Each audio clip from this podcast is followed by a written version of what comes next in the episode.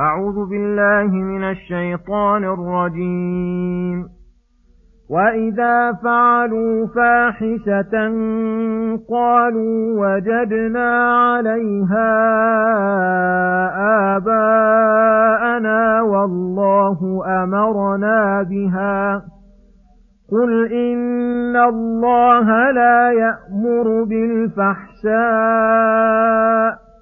أتقولون على الله ما لا تعلمون قل أمر ربي بالقسط وأقيموا وجوهكم عند كل مسجد وادعوه مخلصين له الدين كما بدأكم تعودون فريقا هدى وفريقا حق عليهم الضلاله انهم اتخذوا الشياطين اولياء من دون الله ويحسبون انهم مهتدون يا بني آدم خذوا زينتكم عند كل مسجد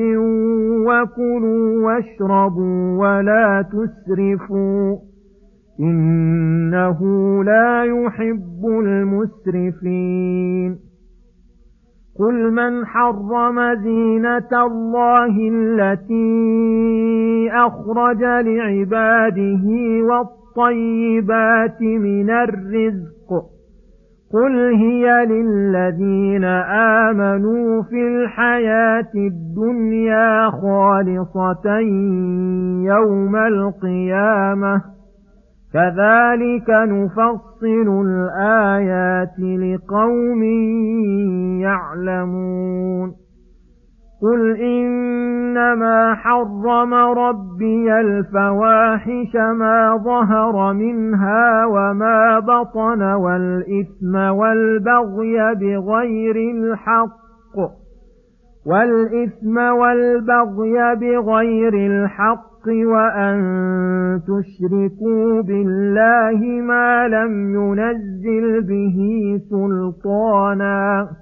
وأن تقولوا على الله ما لا تعلمون ولكل أمة أجل فإذا جاء أجلهم لا يستأخرون ساعة ولا يستقدمون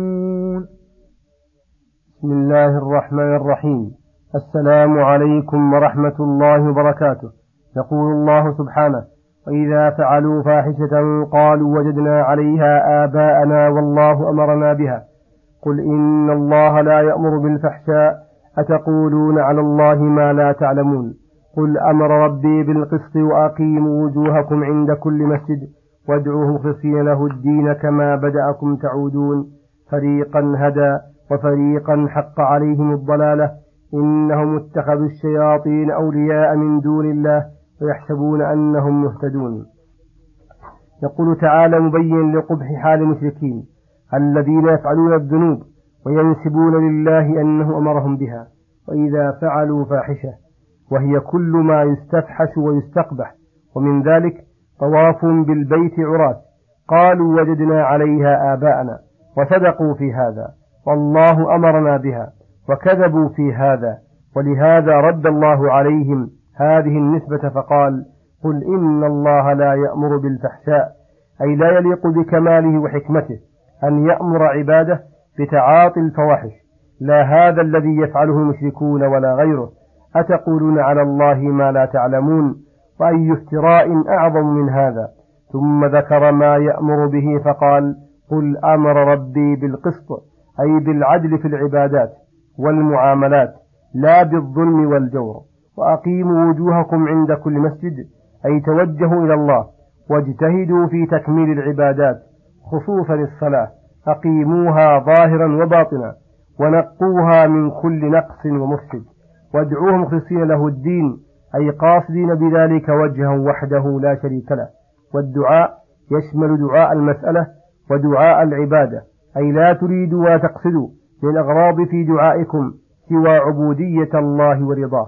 كما بدأكم أول مرة. تعودون للبعث.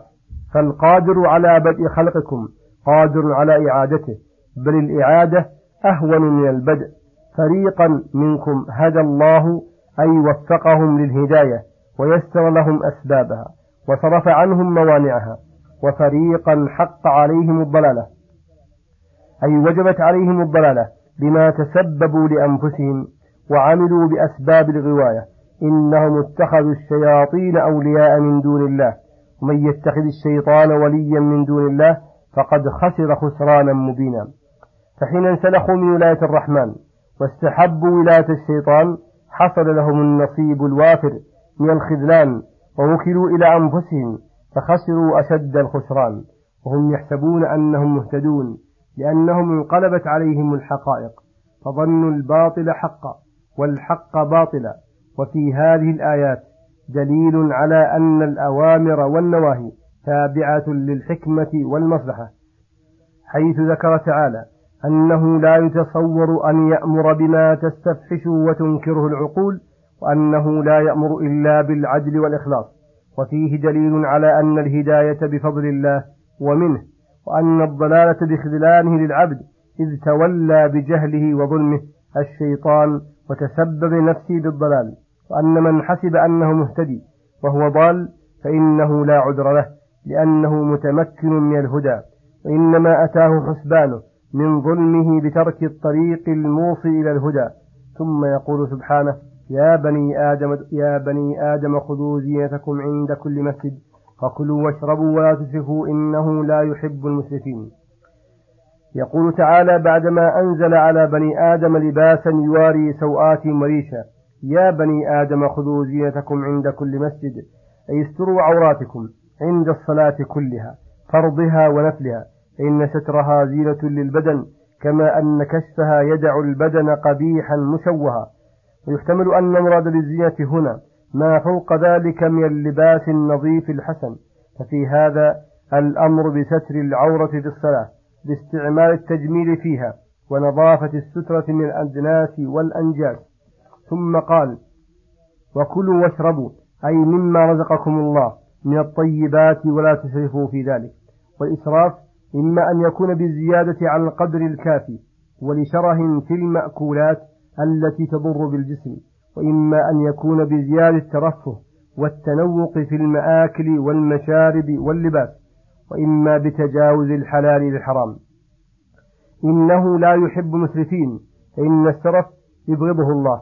فيضر بدن الإنسان ومعيشته حتى إنه ربما أدت به الحال إلى أن يعجز عما يجب عليه من النفقات. ففي هذه الآية الكريمة الأمر بتناول الأكل والشرب والنهي عن تركهما وعن الإسراف فيهما. ثم يقول سبحانه قل من حرم زينة الله التي أخرج لعباده والطيبات من الرزق. قل هي للذين آمنوا في الحياة الدنيا خالصة يوم القيامة كذلك نفصل الآيات لقوم يعلمون. يقول تعالى منكرا على من تعنت وحرم ما أحل الله من الطيبات. قل من حرم زينة الله التي أخرج لعباده من أنواع اللباس على اختلاف أصنافه والطيبات من الرزق من مأكل ومشرب بجميع أنواعه.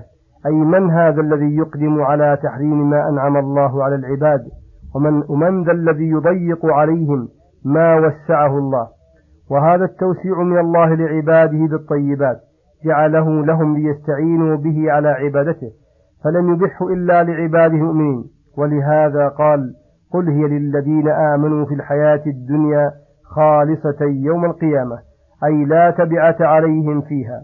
ومفهوم الآية أن من لم يؤمن بالله بل استعان بها على معاصيه فإنها غير خالصة له ولا مباحة بل يعاقب عليها وعلى التنعم بها ويسأل عن النعيم يوم القيامة.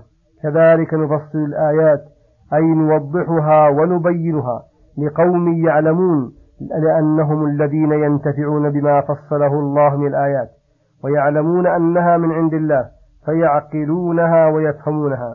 ثم يقول سبحانه قل إنما حرم ربي الفواحش ما ظهر منها وما بطن والإثم والبغي بغير الحق وأن تشركوا بالله ما لم ينزل به سلطانا وأن تقولوا على الله ما لا تعلمون. ذكر سبحانه وتعالى المحرمات التي حرمها الله في كل شريعة من الشرائع فقال قل إنما حرم ربي الفواحش أي الذنوب الكبار التي تستفحش وتستقبح لشناعتها وقبحها وذلك كالزنا واللواط ونحوهما. وقوله ما ظهر منها وبطن أي الفواحش التي تتعلق بحركات البدن والتي تتعلق بحركات القلوب كالكبر والعجب والرياء والنفاق ونحو ذلك. والإثم والإثم والبغي بغير الحق أي الذنوب التي تؤثم وتوجب العقوبة في حقوق الله والبغي على الناس في دمائهم وأموالهم وأعراضهم. فدخل في هذا الذنوب المتعلقة بحق الله والمتعلقة بحق العباد. وأن تشركوا بالله ما لم ينزل به سلطانا أي حجة بل أنزل الحجة والبرهان على التوحيد. والشرك هو أن يشرك مع الله في عبادته أحد من الخلق. وربما دخل في هذا الشرك الأصغر كالرياء والحلف بغير الله ونحو ذلك. وأن تقولوا على الله ما لا تعلمون في أسمائه وصفاته وأفعاله وشرعه. فكل هذه قد حرمها الله. ونهى العباد عن تعاطيها لما فيها من مفاسد الخاصة والعامة ولما فيها من الظلم والتجرؤ على الله والاستطالة على عباد الله وتغيير دين الله وشرعه.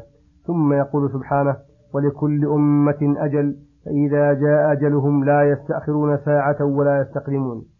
إذ قد أخرج الله بني آدم إلى الأرض وأسكنهم فيها وجعل لهم أجلا مسمى لا تتقدم أمة من الأمم على وقتها المسمى ولا تتأخر لا الأمم المجتمعة ولا أفرادها.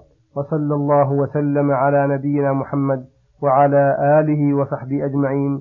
وإلى الحلقة القادمة غدا إن شاء الله. والسلام عليكم ورحمة الله وبركاته.